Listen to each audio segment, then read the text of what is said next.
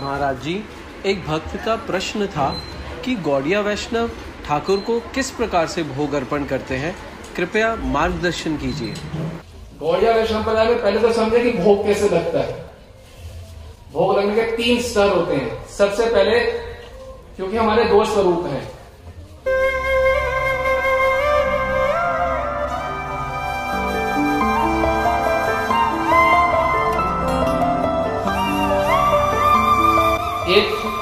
महाप्रभु के दास का और एक राधा कृष्ण की सेविका के रूप में। तो सबसे पहले भोग राधा कृष्ण को नहीं लगता सीधा। जैसे बोलने वाला है, राधा माधव महाप्रसादम की जय, राधा श्याम ऐसा नहीं होता कि भोग लगाया, सबको हो गया। ऐसा नहीं है। पहले केवल और केवल ध्यान दे, श्री कृष्ण को भोग अर्पण होगा, वो भी मंत्र के द्वारा। श्री कृष्णाय नमः करके बीज मंत्रों के द्वारा भोग अर्पण होता है केवल और केवल श्री कृष्ण को।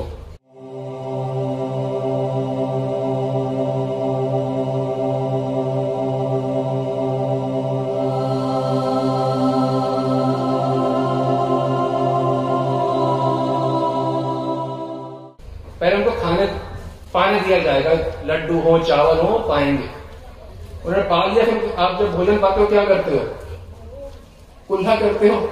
वही हम कुल्ला, फिर श्री कृष्ण कुल्ला करवाएँगे। श्री कृष्ण, अब कुल्ला कर लो। हम आपको सरलाथ में बता रहे हैं। कुल्ला करने के बाद क्या करते हो? मुँह तो गीला होता है ना, मुँह पहुँच देते फिर मुँह पहुँच देते तक प्रोशन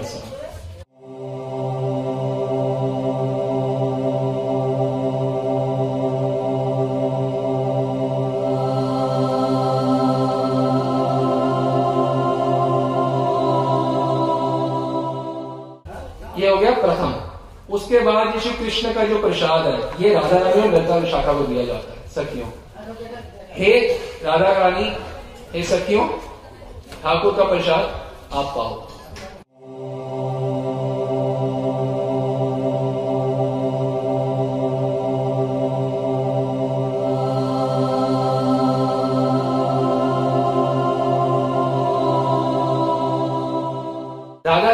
कृष्ण प्रसाद को छोड़ के कुछ नहीं पाती। ऐसा नहीं होता कि इकट्ठे भोग लगा दो। ऐसा नहीं होता नहीं होता नहीं होता। सिद्धि तो बाद में मिलेगी हरे कृष्ण जब करने वालों को। पहले भोग लगाना तो सीख ले। सिद्धि की बात तो छोड़ दो कृष्ण, प्रेम, ये सब छोड़ दी बहुत बड़ी बात है आपके लिए। श्री कृष्ण का प्रसाद राधा व सख्य को अर्पित होता है। जब उन्होंने पाया तो वो क्या करेंगे? वो भी तो खुला करेंगे। हम लोग फिर खुला करवाते हैं। राधा रानी लड़का शाह कुल्ला कर लो फिर उनका मुँह पहुँच दो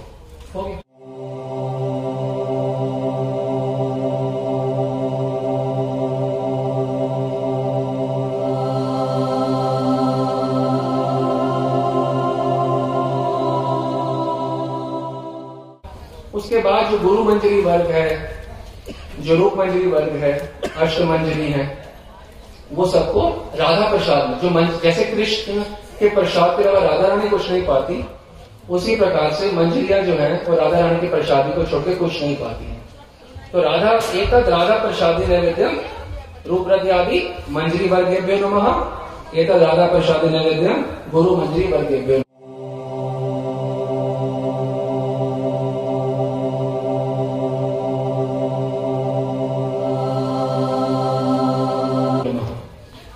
तीसरा स्टेज होती है जो रूप मंजरी वर्ग और गुरु मंजरी वर्ग को अर्पित किया जाता है। फिर वैसे ही खुला करा के मुँह पहुँच जाता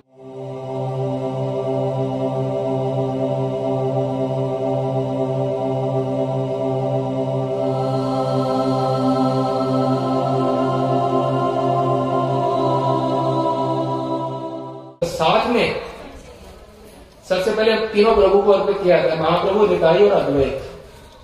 ऐसा नहीं है कि बोले थाली रख दी पंच तत्व के आगे ये पंच तत्व महाप्रसाद हो गया। ऐसा नहीं है। आपको अर्चन में हो आप तो पुजारी थे ना इस फॉर्म में कल। तो भाई की पूजा करी थी आपने? हाँ तो आप सीधा भोग लगाते होंगे। भोग सीधा नहीं लगता। आ, पहले ये इस फॉर्म में थे और अब यहाँ आश्रित हुए हैं। तो पहले तीन प्रभु को भोग लगता है। महाप्रभु, नेताई और अद्वैत। तो तीनों को भोग लगा।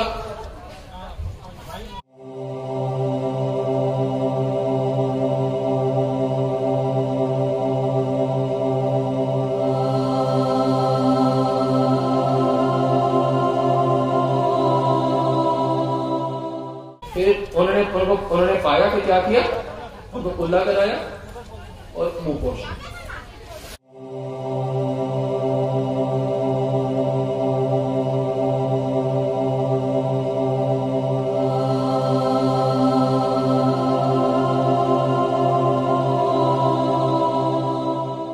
फिर तीनों प्रभु का जो प्रसाद होता है ये हरे कृष्ण जप करने वाले बड़ी आश्चर्य की बात सुनने में आएगी, कि निताई गौरव अद्वैत का प्रसाद पाते हैं गौरव श्रीवास। गदाधर श्रीवास आदि भक्त वृंदेव्यो नमः। गदाधर श्रीवास और सर स्वरूप दामोदर राय रामानंद, ये सबको प्रसाद मिलता है तीनों प्रभु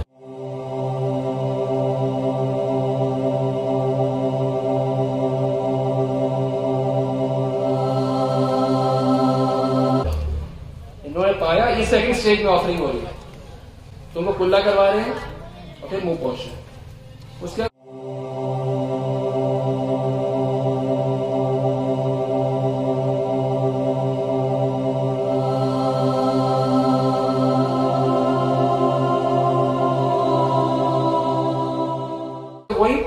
उसके बाद रूप गोस्वामी वर्ग जो है सनातन रूप गोस्वामी, अष्ट जो गोस्वामी अष्ट गोस्वामी, षट गोस्वामी नहीं होते, अष्ट गोस्वामी होते हैं। अष्ट गोस्वामी और गुरु को प्रसाद मिलता है किनका महाप्रसाद? गदाधर श्रीवास पहले महाप्रभु, तीनों प्रभु, फिर गदाधर श्रीवास और फिर रूप रूप गोस्वामी सब वर्ग का और गुरु वर्ग का।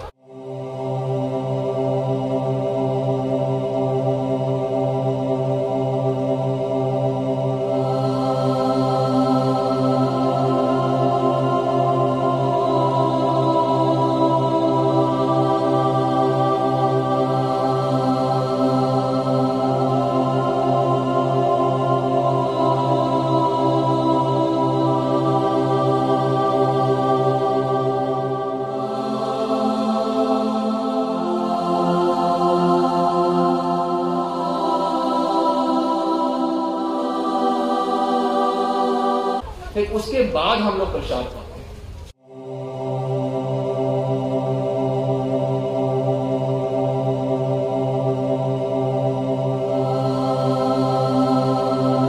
जो अटूट परंपरा से, जो भी जुड़े उनको तो उनके तो बच्चों को भी क्लियर होता है। जैसे हमारे ये शिष्य लोग हैं, इनके छोटे बच्चे हैं, पाँच पाँच साल के, उनको भी पता है। ये महाप्रभु के दास हैं और राधा कृष्ण उनको उनको भी भोग लगाना होता है। क्योंकि वो रोज देखते हैं, सीखते हैं, हम लोगों को देखते हैं कि कैसे भोग लगाते हैं।